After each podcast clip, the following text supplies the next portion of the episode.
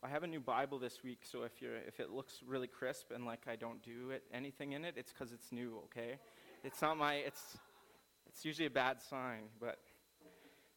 Well, this morning we're going to be talking about, uh, we're continuing our work in John, but what I want to start on is a confession. And I, I won't say who this was or the specifics of this because that doesn't matter and it would probably get me in trouble. But I've had a time when I was going, I was going somewhere I'd never been before and someone was giving me directions. And they were important directions because I'd never been there. I didn't know where I was going. But they, they didn't get right to the point, and they just kind of started rambling a little bit. And I don't know, as sometimes happens to me, and maybe some of you, my mind started to wander a little bit. So I was there in body, but not really in mind. I was nodding, I was saying yes. And it wasn't until I got in my car and started driving that I realized, oh, I didn't actually listen at all to what that person was saying to me. The words were going in, but they weren't registering. And I, and I was sitting there and going, okay, like, mind, okay, I know you weren't really engaged. You were thinking about something else, but there's this subconscious thing that we have, and it was listening. And so I was, I was trying to seek out, and, and I kind of stumbled, and I made my way there. But I, I had considered along the way calling this person and saying, you know, I know I was listening. It seemed like I was listening, but I really wasn't. But I, I, I, had a little bit of a pride issue. I didn't want to confess that this morning. So I, have done it now. So if that was you, and it might have been more than one of you, I'm, so, I'm sorry. But I know for a fact that I'm not alone in being distracted sometimes. All of us have had a similar experience to that, where we get distracted or uh, the noise of the world kind of gets into our lives. And there's just an abundance of things in this world that try to vie for our attention, that try and buy us uh, to distract us to something. And this world offers a lot of shortcuts. In, uh, if you're trying to, to work out, a diet pill sounds a lot nicer, doesn't it? You just have to pay $19.99, you take this pill, and you don't have to go to the gym. So you don't have to go around some people that are super fit and feel uh, ashamed, but that, maybe that's just me. But so but there's these shortcuts that come across all the time. All across any uh, late night te- TV or now on the internet, there's a ton of things out there. There's get rich quick schemes. You just have to j- attend this meeting and then you can figure out a way to make money really fast. There's emails from a Nigerian prince. This is an amazing thing. You just have to send him like $10 and he'll send you a million dollars in US gold. Isn't that amazing? Or uh, what my wife had this week, she got a refund. Uh, she just had to click something in a text message, and it was this bank. And we don't even deal with them, so I was, I was very intrigued by this. But w- what are these things? They're, they're scams, right? Like, they're, if it sounds too good to be true, it probably is true, right? So if it, it's a shortcut that's there, it's probably not uh, the right way to take. And in all this noise and all of these distractions, how do we determine what voices we should actually listen to. And I'll, I'll answer for you. This is, this is the point of the passage this morning.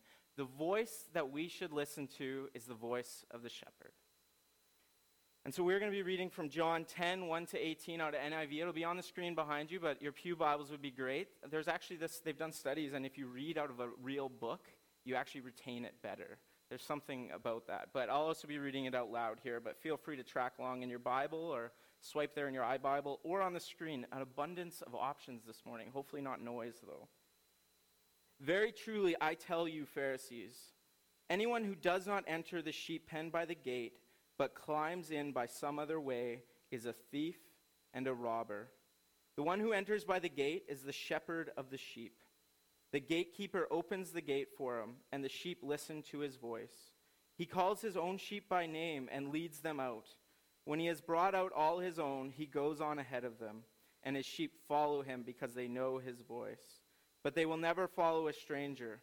In fact, they will run away from him because they do not recognize a stranger's voice. Jesus used this figure of speech, but the Pharisees did not understand what he was telling them. Therefore, Jesus said again, very truly, I tell you, I am the gate for the sheep. All who have come before me are thieves and robbers, but the sheep have not listened to them. I am the gate. Whoever enters through me will be saved. They will come in and go out and find pasture. The thief comes only to steal and kill and destroy. I have come that they may have life and have it to the full.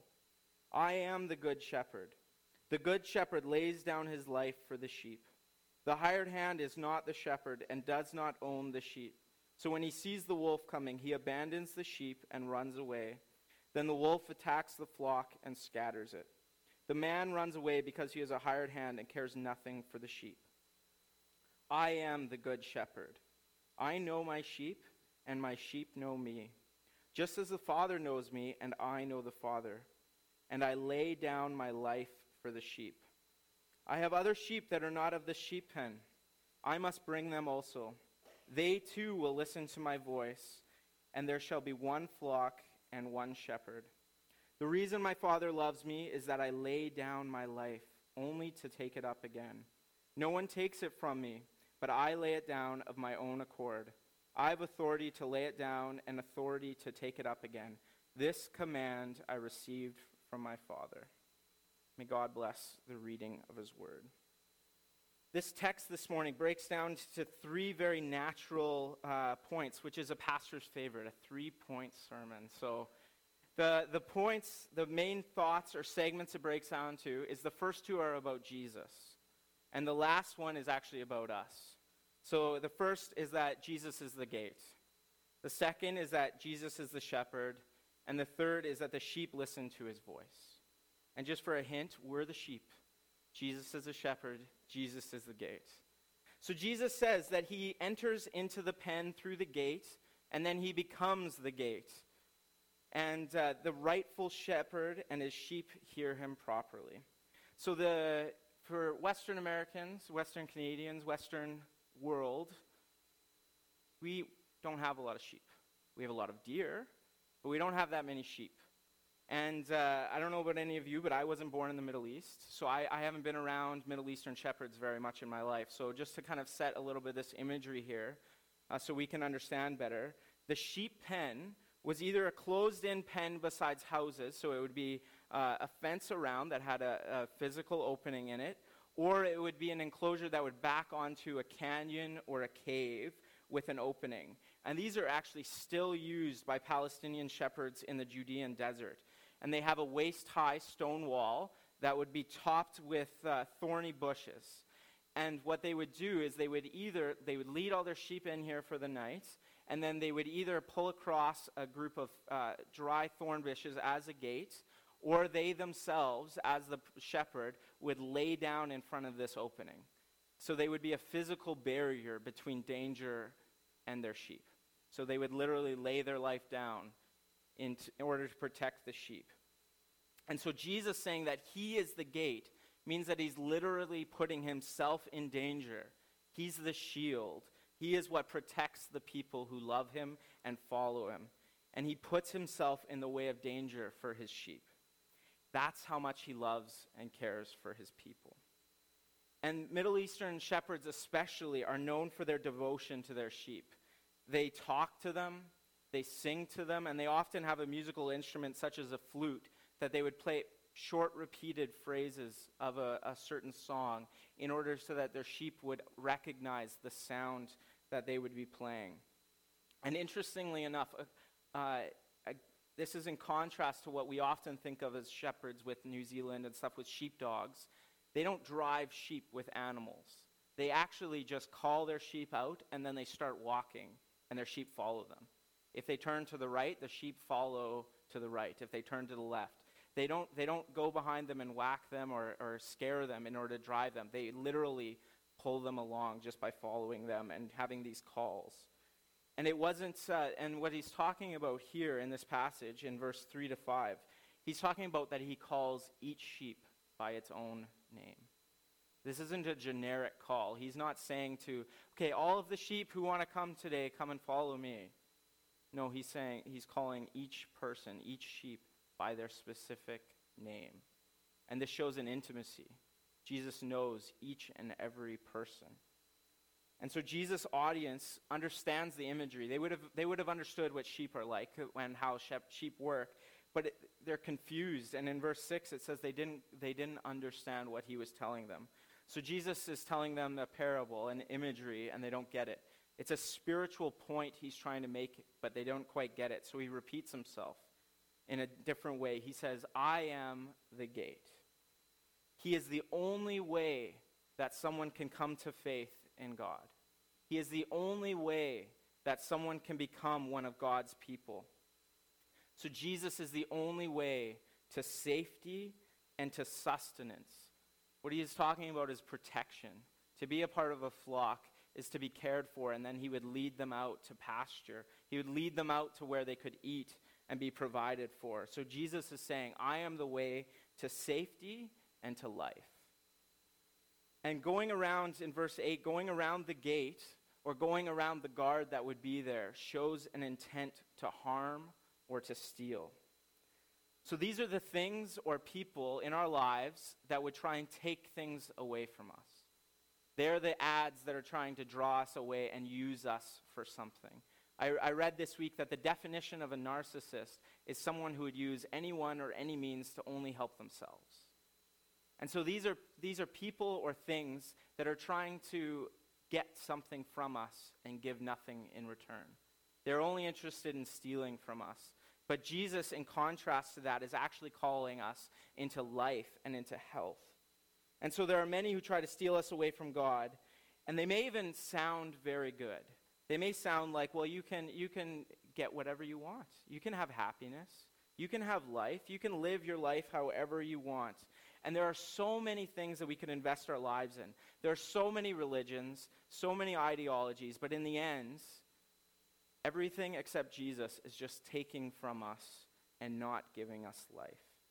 It's only Jesus that can provide true safety and purpose for our lives. There's no alternative option.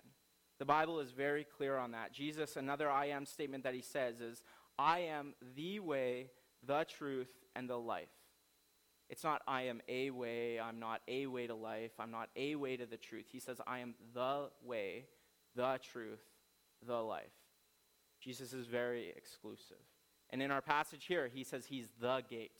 Anything else will not get us to life. So Jesus is the only source of life. And he contrasts himself in this passage. The book of John has a lot of contrast, light and darkness, and Jesus himself is contrasting himself with the thieves who would come to steal, kill, and destroy. But instead, he has come to give life. And not just any life is what he promises, but he actually promises life to the full. So he's not just saying, I'll give you life, I'll give you, I'll give you a little bit of happiness, I'll give you a little bit of joy. He's saying, I'm going to come and I'm going to give you a better life. When we were at Rush, the speaker there was talking about uh, the, the theme of Rush was best weekend ever. That was, that was the, the theme. It's going to be your best weekend ever. And he reflected on that, well, that's, that's quite a big statement to make. Like, it's, kind of, it's pretty bold. But his point was, that he was making was, if, if you are, have an encounter with Jesus, life only gets better from there. So if you, if you have a relationship with Jesus, wherever you're at now, however good your life is or however bad your life is, it only gets better from here. And that's not just talking about heaven. It certainly has an aspect to that, a place where there is no pain, there's no more sorrow, there's no more tears. And that is the great hope that we all have. But Jesus isn't talking about in a future reality. The tense he's talking about is now. So he's saying, whatever you have now, I have something better for you. And so the great exchange that Jesus is offering here is he's saying, I am buying your life with my death. Jesus paid for everything on the cross so that by his death we might live. And his obedience means that you can be forgiven for your disobedience because he obeyed God. And his sinless life can be traded for your sinful one. And this is all through the sacrificial work of Jesus that he develops in the following verses. Does this sound too good to be true? Well, just wait, there's more. Jesus is actually saying, I will exchange everything you have, and it's a gift. It's a gift of grace. You haven't you can't earn it, you can't buy it. But it costs you everything you have. Jesus says that if you want to save your life, you have to give it up. So Jesus is offering eternal life He's offering an abundant life, a better life with Him in the here and now and in the future into eternity. But He says it's going to cost you everything. You can't say, well, I'm going to use some of my time to worship Jesus, and the rest of the time I'll do whatever I want. Jesus says that's not good enough. I gave you my whole life, and I expect your whole one in return. And this isn't because he needs something from us. God doesn't actually gain something by taking your broken life. He does it because he loves you and because he has pleasure in that. And Jesus somehow is glorified through this. So when Jesus says, I am the gate to the sheep, he says that he's the entry point to safety and he's the guard for the opening to protect him. But then he goes on to say, I am the good shepherd and I lay my life down for the sheep. So Jesus is the good shepherd. So the true shepherd, he appoints, uh, he actually appoints under shepherds. So we say that Jesus is the head of the church, and he is. He is the leader of our church. He's the leader of the entire world church, the one true church. Eh, but he appoints under leaders. So he calls pastors, he calls leaders, he calls district superintendents to help lead people. But Jesus says that he is the best shepherd. But in the, in the past, and even currently now, he said that there are false shepherds. That there are actually those who are only in it to try and steal, to kill, and destroy. So perhaps they're in it for their own glory. Or perhaps they're in it for the, for the money. Or perhaps they're in it for whatever they want. Maybe they just want to be built up or feel important. But Jesus is warning us that he is the great shepherd, but be careful who you follow. So there's a contrast here. There's an, there are evil shepherds, but the contrast that Jesus shows is that the true shepherd, Jesus, would lay his life down for his sheep. And in the industrialized West, we actually have a thing of thinking about shepherds, maybe as, uh, well, especially with some of the artwork that has been done of Jesus. We think of these perfect, pristine, cuddly white sheep that Jesus holds, and he's kind of glowy on the earth, and he's a little bit effeminate. And we think of shepherds as this, this really pristine, nice thing. But sheep are really, really dirty. And they smelly, and their, their wool the, the, that they have clings onto absolutely everything. They go walking through a field, they have sticks, mud all over them. But the shepherd would be the one who would carry these and help these and walk alongside these. So being a shepherd was actually a very dangerous, dirty, uh, and not very happy go lucky life. And so the, perhaps the picture that we have of Jesus when he's saying, I'm the great shepherd, is in these glowy robes. But what actually the picture that we should have, if we understand shepherding properly, is that he's down here in the dirt, in the muck of life, calling us from among us. So uh, the shepherd's job was tiring, it was manly, and sometimes very dangerous. And shepherds actually had to fight off wild animals. In the, the Bible, the passage here today, it says wolves. But there actually also were lions and bears. So you have a job where you're leading around all of these uh, packs of meat with four legs that grow clothes, and there's animals everywhere that want to eat them, and it's your job to stop the animals from eating them. And that's your job. And Jesus is saying that not only is he willing to risk his life, because that's most shepherds, they would actually have to daily risk their lives for their sheep, they would have to protect them. Jesus goes beyond that. He doesn't just fight a potential danger, but he actually says he purposely lays his life down for his sheep. And in general, actually, shepherds, uh, it would be a calculated risk. Because well, do I lose one sheep or if I die or get so seriously wounded, then the sheep are left without protection. So, so what's better or worse? So, of course, they would risk their lives, but the, a shepherd would never intentionally lay their life down for one sheep. It's not worth it because then the rest would either starve or get eaten or die. But Jesus says that he actually lays his life down. It's intentional and deliberate. But his death, rather than leaving the flock vulnerable, actually draws them closer to him. And it's actually, it says, what qualifies Jesus to be the Good Shepherd. His death is not meant merely as a good example for people to follow of being sacrificial. It is that, but it's much more than that. It's actually saying that the sheep were in mortal danger.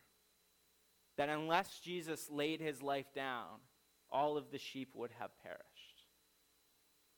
And what this is talking about is that through Jesus' death, through his sacrificial death, we are all saved.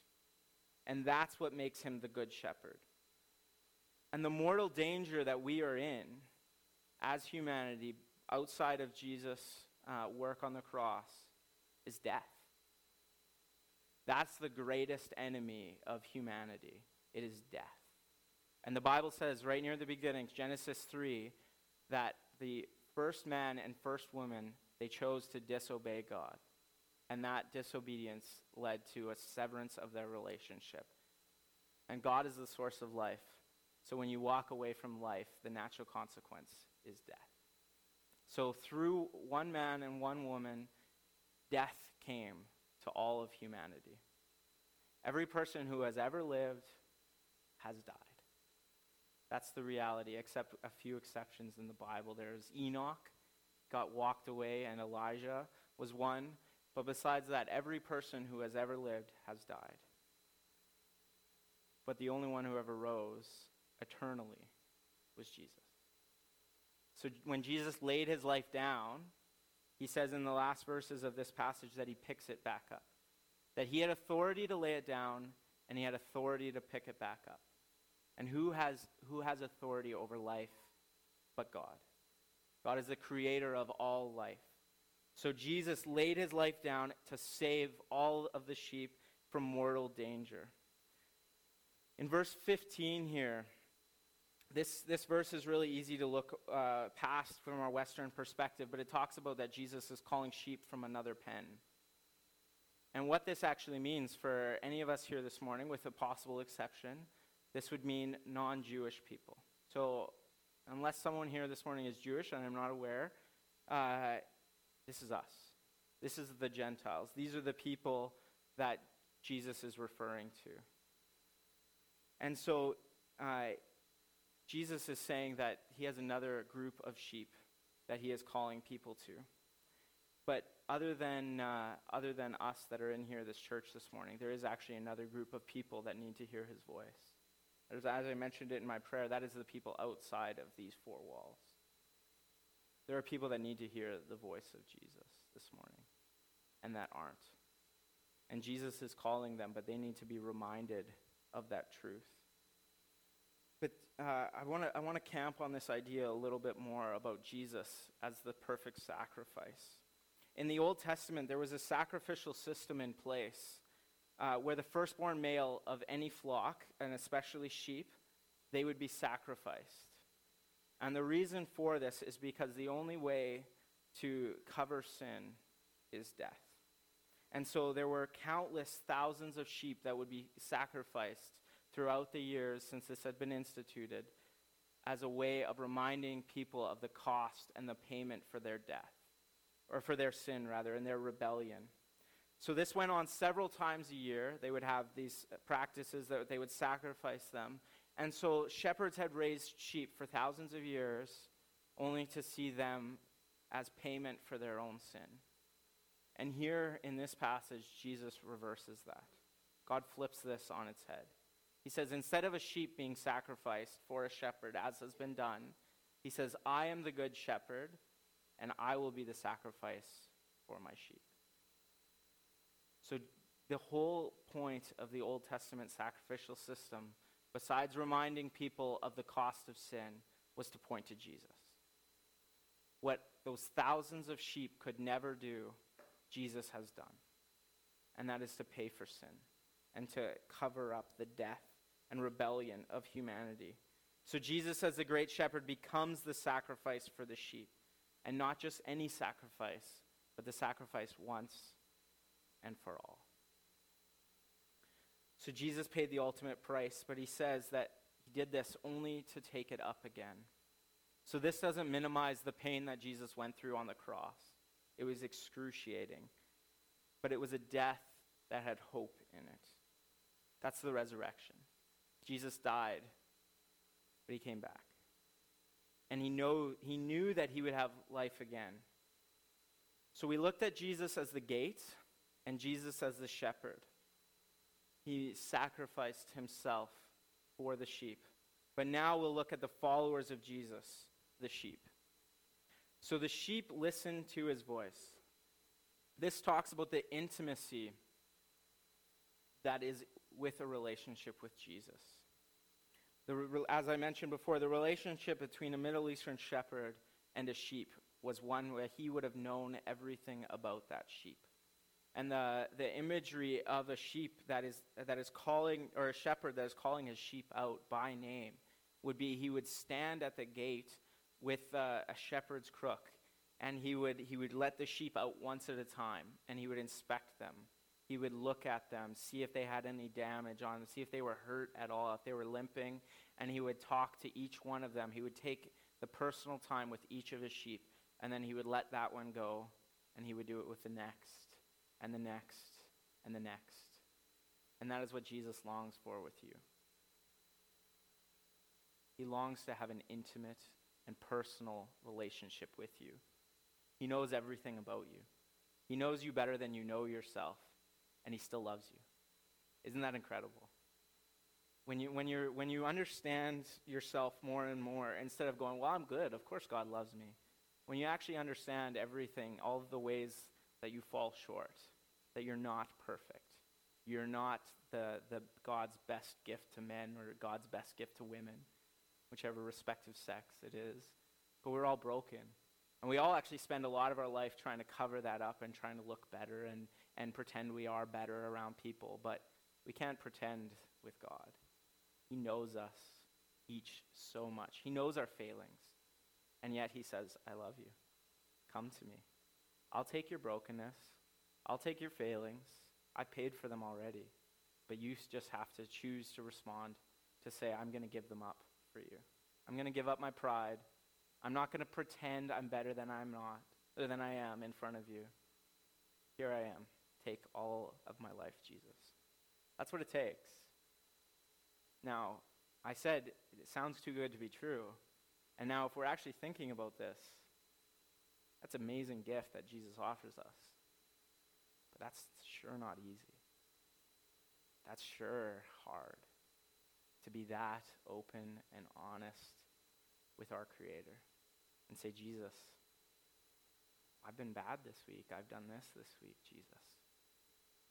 I know that you tell me to love these people, but I just want to love myself. I know you tell me that I'm supposed to pray to those who persecute me. But that guy's a jerk. I don't want to care for him. Why don't you just send him to hell instead? Have you ever had that conversation in your head? Or, or I just want, I just want Jesus to take me home. I'm done with this world. It's too hard. There's too much pain. Jesus, come back soon. Is that loving? That's, that's something that's hard. And we have to do that. If we actually love Jesus, we can't pretend that he doesn't know us? Because he does. But it costs everything you have. That's not easy. That's, but that's real. And that's, that's the love that Jesus has for us, that he will accept us even though he knows us like that. So the sheep listen to the voice of Jesus. And, the important thing here is listen. Because all the sheep hear Jesus' voice. In the Bible, it says that everyone is without excuse. Uh, the earth itself declares the glory of God. You can, you can go up to the mountains and look out and just see how beautiful they are. And it's, and it's hard to, to say, well, no, there's nothing greater than, than the world. It just happened. That's hard to say. Be like, look how beautiful this is. So all of us at, at, at the depth of our soul know that there's God out there, and he's calling us. But it's whether or not we listen to him. He's calling each of us by name, but we have a choice. Am I going to listen to his voice or not? One time when Liberty was quite small, I had grown, well, I would call it a beard, but it wasn't a beard. It was just kind of something on my face. And I, and I wore glasses all the time. It was right around when I broke my leg, so I was kind of lazy with facial care and stuff like that. But, uh, but I went into the bathroom and I cleaned myself up. I shaved, I put my contacts in, I did my hair, and I was, we were going out, and Liberty, she couldn't quite talk yet, but she did that kind of funny toddler baby walk. And uh, I called her, and she started walking out, and I came out of the bathroom, and she saw me and burst into tears. she, she recognized my voice, but she didn't recognize my face. I looked different than what she was used to. And it was and it was kind of funny and kind of sad at the same time. And I tried talking to her, and eventually, as I talked to her, she calmed down because she was worried I was a stranger. And uh, and it was just really weird to her that she could hear my voice, but she couldn't recognize me. And in in this passage, it says that the sheep, when a stranger comes, they run away. The sheep know Jesus' voice so much that when someone else tries to come along and say something that's untrue, they reject it. Do we know Jesus' voice that well? Or can we get fooled by the ways of the world? Can we get fooled by false shepherds who would preach something that, as Corinthians says, would tickle our ears? It sounds nice. That's an easier way. This one, this Jesus, he's, what he's saying is, is really, really hard, but I just want to say, I want victory and everything's going to be great. And there's a guy that preaches that says that that's what I can have. He said, Life's easy if you just believe enough. But that's not the example that Jesus had for us. Jesus suffered and was persecuted and died in order to buy our lives, to buy our death with his life. And so this is almost a side note, and as I've said this before, but there's a group of people that are outside of here that we need to we need to tell them about Jesus. But how can we tell them when we haven't heard from Jesus? So the message here is that we need to be listening for the voice of Jesus and then telling other people what we're hearing about him. And I don't want you to miss the point about how much God loves you. Jesus actually says that the reason that God loves, the Father loves him, is because he lays his life down for the sheep. God loves his Son because he's his Son, but he loves him even more because he obeyed him. Last week we looked at how obedience is a part of love. We can know God, we can know lots of things about him, and we, could, we can love him and say that we love him, but if we don't obey him, then our knowledge and our love are actually weak. But Jesus obeyed to the point of death on the cross. And God the Father loved him more because he was willing to make that sacrifice for us, for you, for me, and for the people outside of this church. How do we not tell them that? How do we not tell them God loves you more than you will ever know? Let me show you a little bit of that love with my life, with my time, with my effort, with my energy. So this shows the Father, the Father loves Jesus so much more because he obeys him. So even though we had sinned and were in a helpless estate, even though we couldn't get out of our sin, even though we had the natural consequences of sin, which is misery and death, God the Father sent Jesus to be our perfect one time sacrifice and that made him love Jesus even more. Isn't that incredible? That's how much you're valued. That's how much Jesus loves you. That's how much God the Father loves you. And God doesn't love you because he needs you, because he doesn't. God had community, he had perfect love, he had the Trinity, the mystery that is hard to explain, but it is perfect love in the three persons of God, the one true God. But he desires a relationship with you anyway. And he went so far that he sent Jesus as the message, and he continues to call you even today. So, how do we apply this? The sheep listen to his voice, but what voice, what voices are you listening to today? Are you listening to the voice of Jesus? Or are you listening to the voices that are advertising to you? You can be happy, just buy this boat, buy this motorhome, get this book, get this shirt, wear these clothes the right way, there was a study done in the, the States, and they asked these, uh, these high schoolers, but I'm sure this would apply to adults too. When trouble comes, who do you go to for advice first? And for these, for these uh, high schoolers, I think their dad was uh, number 24 on the list, and their mom was number 11. Music, friends, social media, internet, those are the things that go to the top of our list. But as followers of Jesus, the first thing should be we go to God. When trouble comes, we go to God. But oftentimes, when hardships come, When the doctor says it's cancer, we run away from God. We get mad at God. How could you do this to me, God? How could you let this happen? Don't, didn't I love you enough? I had a friend uh, I've shared before, but she died of cancer, and uh, just uh, last the summer ago, and uh, and some of my prayers uh, when when I first heard about her having cancer was an argument with God. It usually doesn't go well, but I said, God, she's a way better Christian than me. She's amazing. Like, couldn't couldn't you keep her around? Like, how cure her? That'll be amazing. That'll be what'll give God the most glory, is if she's cured. And we always say that, right? Because that's it's a miracle. People have to believe a miracle. Didn't work when Jesus was here. He, he made more, did more miracles than we could ever imagine in our lifetime. Only a portion of them are written down, and people still chose to reject. But that's our argument. How could you let this happen? How dare you, God? How dare us? God sent Jesus. How dare we reject Jesus? That's, that's the hard thing when we actually think about how much God has given us, and then we have the audacity to say, How dare you, God? Are, are they our lives or are they God's lives?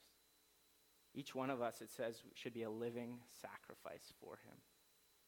Now, before we think, okay, that's super complicated, that's super hard, it doesn't have to be complicated. It's actually simple. Do we listen to the voice of Jesus? Do we actually carve out the time that it takes to hear from him each and every day? Jesus is worth following. One, one uh, author writes this He is skilled and courageous. If we remain under his leadership, if we recognize his voice, we will find safety and flourish. To make this come alive, I need to recognize the perilous environment of my life, my need of guidance, and the needed skill to know the right voices from the wrong voices.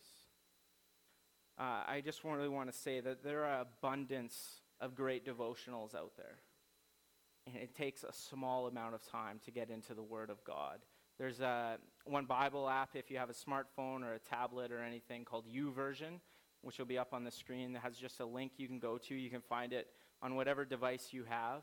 And it's, uh, it has devotionals on there. It's a great thing. It's totally free. They don't make any money off of it. It's a church in the States that does great things. Um, but I would just, whatever, whatever you have to do to spend time with Jesus. Uh, I often uh, even catch myself saying, well, I don't have time for this or I don't have time for that. That's a cop out. I had time to watch, I had time to watch Netflix. I had time to read this book. I had the time to talk to this person, but I didn't have time for God. Like, what an excuse. That's not an excuse. It's about priorities. So start your day out right. Start it with Jesus. Spend time in the Word, spend time in prayer. And if you, if, you, if you want any guidance on this, you want recommendations for devotionals or how to pray or anything like that, always email me or Debbie in the office. Our emails are in the bulletin. But let me pray as the worship team leads us in a song here. Jesus, you love us so much, and you are so good. Your love is extravagant to the point where you came and were willing to live a life here among us in the dirt as our shepherd, and you call us out into life. May we follow you, Jesus, into life. May we say no to sin and death and the shortcuts that would call us. It's simple, but it's not easy, Jesus. There are so many things that would want to pull us away from you, but help us to hear your voice as our good shepherd calling us into life. Help us to lay aside our pride. Help us to lay aside our selfishness. And help us to follow you each and every day. In your mighty and precious name we pray and thank you, Jesus. Amen.